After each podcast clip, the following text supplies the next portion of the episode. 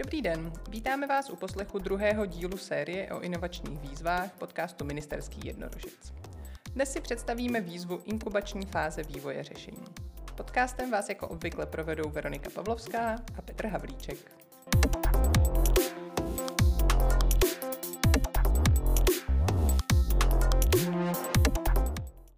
Pojďme si nejdřív na začátek zopakovat to, co jsme říkali v minulém díle a připomenout si, o čem vlastně je výzva inkubační fáze vývoje řešení.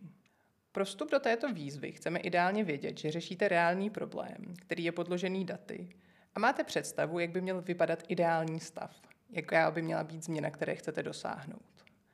Co naopak vůbec nemusíte mít, je představa o řešení či způsobu, jak toho ideálního stavu dosáhnout. Právě to byste měli ideálně v inkubační fázi vývoje řešení hledat.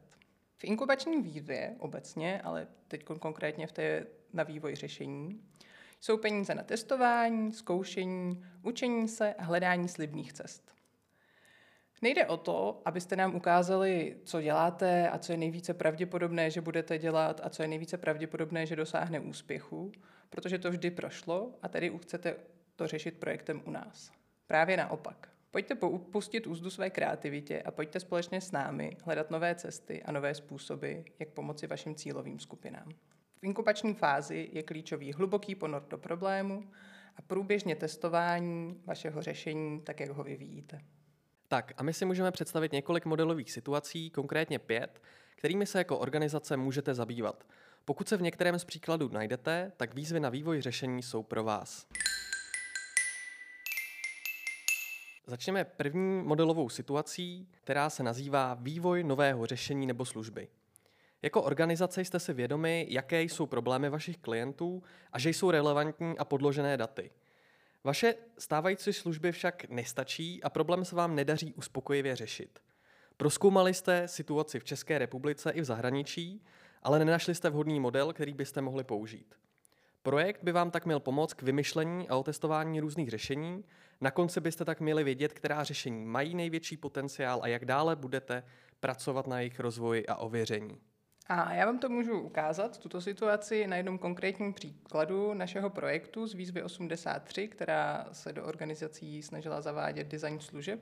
Konkrétně jde o organizaci CEDR, která v roce 2019 začala pracovat se zcela novou cílovou skupinou, konkrétně s lidmi po získaném poškození mozku a po cévní mozkové příhodě. Nejenom, že to byla nová cílová skupina pro tuto organizaci, ale zároveň byly i první organizací v České republice, která začala s těmito lidmi, s těmito konkrétním postižením pracovat, především pracovat dlouhodobě po jejich propuštění ze zdravotnických služeb. Potřebovali tedy najít úplně nové cesty a nové způsoby, jak vyhovět potřebám těchto lidí a jak jim co nejlépe pomoci, zařadit je zpátky do běžného života a pomoci i síti pečujících kolem nich, tedy konkrétně či nejčastěji jejich rodinám. Zásadní téma, které řešili, byla komunikace s klienty, protože kvůli postižení mozku komunikují velmi obec, omezeně a především velmi různorodě a omezená je jejich schopnost pohybu. Cedru proto hledali řešení, které přizpůsobí různorodým potřebám klientů a podařilo se jim vytvořit různé formy tzv. komunikační knihy, která je založená na piktogramech a existuje v elektronické i fyzické podobě a klienti si mohou vybrat, která je pro ně vhodnější. To jim umožňuje reagovat na konkrétní potřeby jejich klientů a s klienty se díky tomu naučili komunikovat funkčně. Modelová situace 2 je změna nebo úprava systému. To znamená, v oblasti, ve které působíte, vnímáte problém na úrovni systému. Jednotliví aktéři o sobě nevědí, případně si nerozumí nebo nefunguje jejich komunikace, respekt a spolupráce. Domníváte se, že bez změny systému se nelze v řešení problému klientů posunout. Projekt by vám tak měl pomoci porozumět aktérům na všech úrovních systému, znát jejich potřeby a budovat dialog o tom, jak společně měnit systém, aby lépe fungoval. S koncem projektu byste měli mít nastavený způsob spolupráce a vědět, na co a jak se budete dále zaměřovat. Tuto situaci si můžeme ukázat na organizaci Hledáme rodiče, která hledala způsob, jak zvýšit počet pěstounů v Pardubickém kraji a především také, jak zjednodušit jejich cestu k pěstounství. Hledáme rodiče je velmi malá organizace, která navíc sídlí v Praze a proto věděli, že je potřeba dát dohromady všechny relevantní aktéry, které toto téma v Pardubickém kraji řeší. Podařilo se jim spojit a průběžně dostávat na jedno místo zástupce z ospodů, jak na krajské, tak na obecní úrovni, organizace, které doprovázejí pěstounské rodiny a pomáhají jim v průběhu jejich pěstounské cesty, a samozřejmě také samotné pěstouny. A společně se dívali na to, jak systém funguje, co by pěstouni potřebovali, kde jsou jaké překážky a společně hledali cesty, jak ten systém jako takový změnit. Měli mnoho líní, na kterých pracovali a podařilo se jim vytvořit třeba takzvaného pěstouna na drátě, což jsou aktivní pěstounky, které, kterým je možné v Pardubickém kraji zavolat a popovídat si s nimi o tom, jaké jsou jejich zkušenosti s pěstounstvím, pokud jste třeba zájemce o pěstounství. Modelová situace 3 je ověření řešení, ať už služby nebo nástroje. Máte řešení, ať už nově vyvinuté, převzaté nebo už ho déle používáte, o kterém si myslíte, že pomáhá vašim klientům. Vy potřebujete zjistit, jestli opravdu funguje.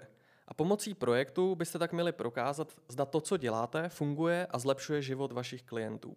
Měli byste navázat spolupráci s evaluátory a všemi dalšími důležitými aktéry a nachystat robustní design evaluace, který vám umožní prokázat funkčnost vašeho řešení. To byl případ uh, organizace Centrum terapie autismu, která v naší výzvě 82 ověřovala jimi vyvinutou novou metodu práce s dětmi v batolicím věku, u kterých je podezření na poruchu autistického spektra.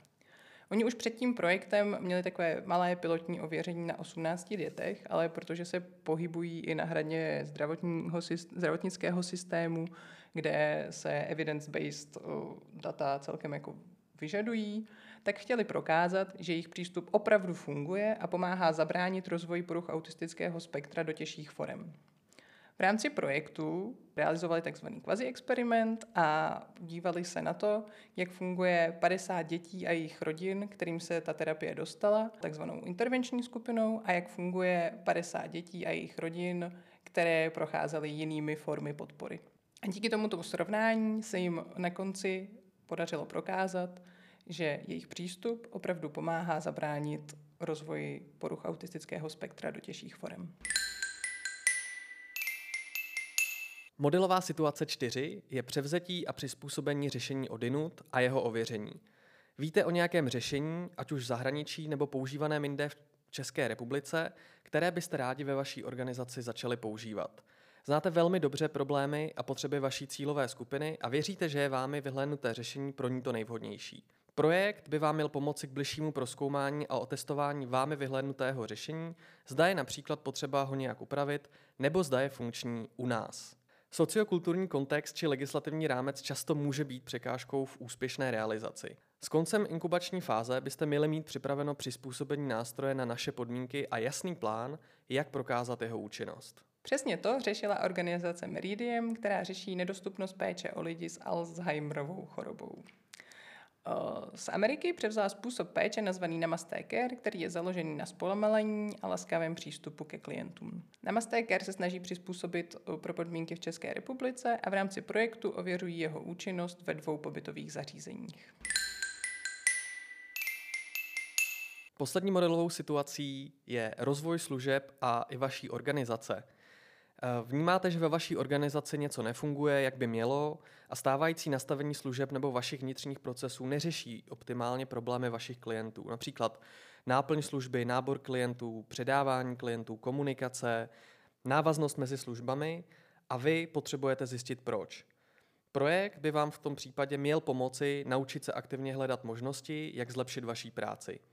Měli byste proskoumat, proč vaše služby nefungují, jak byste si přáli, a navrhnout možné způsoby řešení, takzvané prototypy, které následně opakovaně otestujete a postupně zavedete do praxe. A než vám tuto situaci ilustruju na konkrétním příkladu, tak bych ještě jenom ráda doplnila, že v té poslední o, modelové situaci, rozvoj služeb o, nebo vaší organizace, Nepředpokládáme, že byste se dostávali do realizační fáze, ale měly by to být spíše menší, třeba opakovaně provedené rychlé projekty v té inkubační fázi, protože jde jenom o vás a o vaši organizaci a není, není tam předpoklad, že se to bude někam dál šířit a že byste potřebovali nějaké rozbustnější ověření. Ale teď už konečně k tomu konkrétnímu příkladu. Organizace Rubicon, opět v projektu ve výzvě 83, se chtěla zaměřit na problém, že jejich klienti jim velmi často po první či druhé schůzce ukončovali spolupráci. Konkrétně se jednalo až o 60% jejich klientů. A oni vlastně se velmi podrobně podívali poprvé na svoje služby z úhlu pohledu svých klientů a zjistili, že to, jak mají ty služby rozdělené, což možná je trochu dané tím, jaké zdroje na ty služby mají, vlastně klientům nevyhovuje. A díky dobrému přenastavení služeb a snaze, především snaze vytvořit si hned na začátku služby s klientem pevných vztah, se jim vypadávání klientů podařilo zastavit. A na závěr opět uh, takové administrativní okénko. Výzva inkubační fáze vývoje řešení má v OPZ plus číslo 21.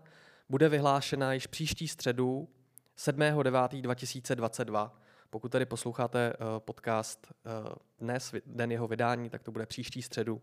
Pokud ne, tak raději říkáme to datum 7.9.2022. Opakování matka moudrosti. Potrvá až do 7. února 2023. Jedná se o výzvu, která je průběžná, ale čím dříve podáte svou žádost, tím lépe jak pro vás, tak pro nás.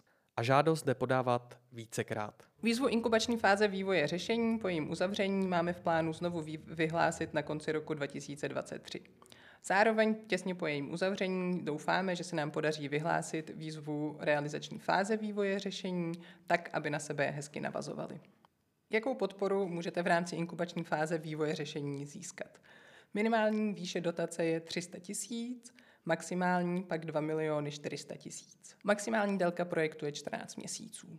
Výzva podporuje projekty zaměřené na všechny cílové skupiny, s kterými můžete pracovat v rámci operačního programu Zaměstnanost Plus a stejně tak je otevřená pro všechny oprávněné žadatele.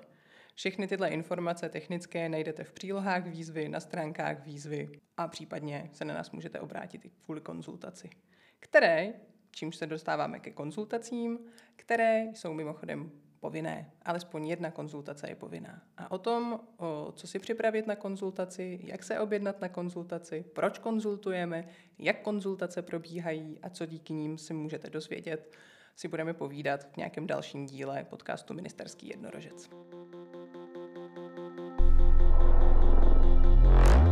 Děkujeme za vaši přízeň a rostoucí poslechovost. Budeme rádi za každé hodnocení ministerského jednorožce ve vaší oblíbené podcastové aplikaci. Aby vám neunikla žádná nová epizoda, klikněte na tlačítko sledovat. Najít nás můžete i na webu a Facebooku Podporujeme inovace. Od mikrofonu se loučí Petr Havlíček a Veronika Pavlovská. Přesně to řešila organizace Meridiem, která působí v oblasti péče o lidi s to neumím vyslovit, s Alzheimerov, Alzheimerovou chorobou. Tak ještě jednou. My máme v plánu tu výzvu po jejím uzavření znovu vyhlásit někdy ke konci roku 2023 a zároveň na začátku roku 2023 budeme vyhlašovat realizační fázi vývoje řešení, tak aby na sebe Teď jsem něco tak bzučelo, jak jsem z toho báka rozptýlená. Tak no, ještě někdo jednou. na chodbě Někdo na chodbě, viď? Mně hmm. přišlo, jako kdyby tady bzučel telefon. Tak jo, ještě jednou. Děkujeme za vaši přízeň a rostoucí poslechovost. Teď tam něco cinklo. Všechno tady dneska je jako, ale věc taková, že to je tady, já úplně mě to rozhodil.